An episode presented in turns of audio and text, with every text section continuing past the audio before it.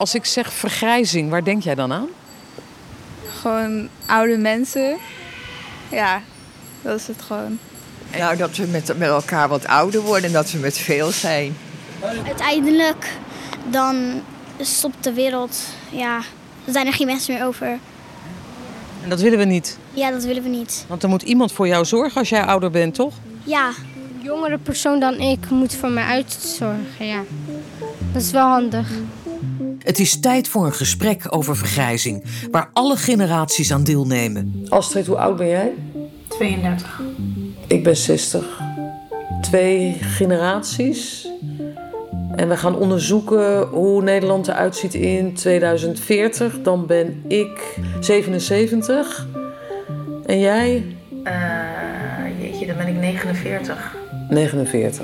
Oké, maar dan ben ik al bejaard. En dan moet jij misschien wel mijn billen wassen of zo, als generatie. Even Ja, die kans bestaat, ja. De vergrijzing is enorm. Niemand realiseert zich dat. Maar we krijgen straks heel veel oudere mensen met alle gevolgen van dien. Voor mijn generatie, maar zeker ook voor jouw generatie. Ja, ik moet het allemaal gaan dragen. Ja, want hoe voelt dat ook zo? Dat je het moet dragen? Ja, zo voelt dat wel, ja. In de toekomst is grijs. Onderzoeken we hoe oud en jong met elkaar samenleven in 2040. We gaan naar een situatie waarin er minder jongeren komen. Dus wij noemen dat ontgroening. En meer ouderen vergrijzing.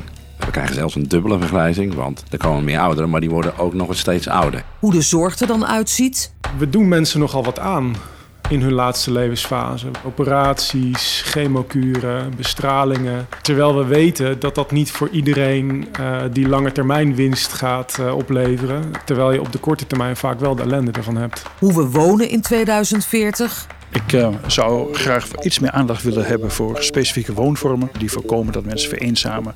Hè, die dus maken dat mensen mee blijven doen in onze samenleving. We zijn ons er denk ik te weinig van bewust dat eenzaamheid ontzettend veel geld kost. Hoe we dan werken. Hoe oud was je toen je brandweerman werd? Eh, 21. 21. En eh, hoe oud ben je als je moet stoppen? Eh, zoals het er nu naar uitziet, eh, eigenlijk op mijn 41ste al eh, stoppen met werken. Hoe het met ons pensioen zit. Hoe oud ben je?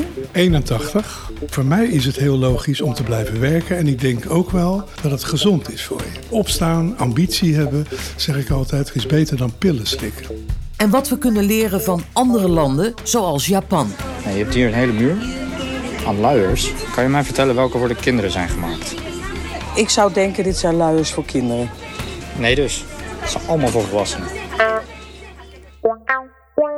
Dit is De Toekomst is Grijs, een podcast van Omroep Max en NPO Radio 1.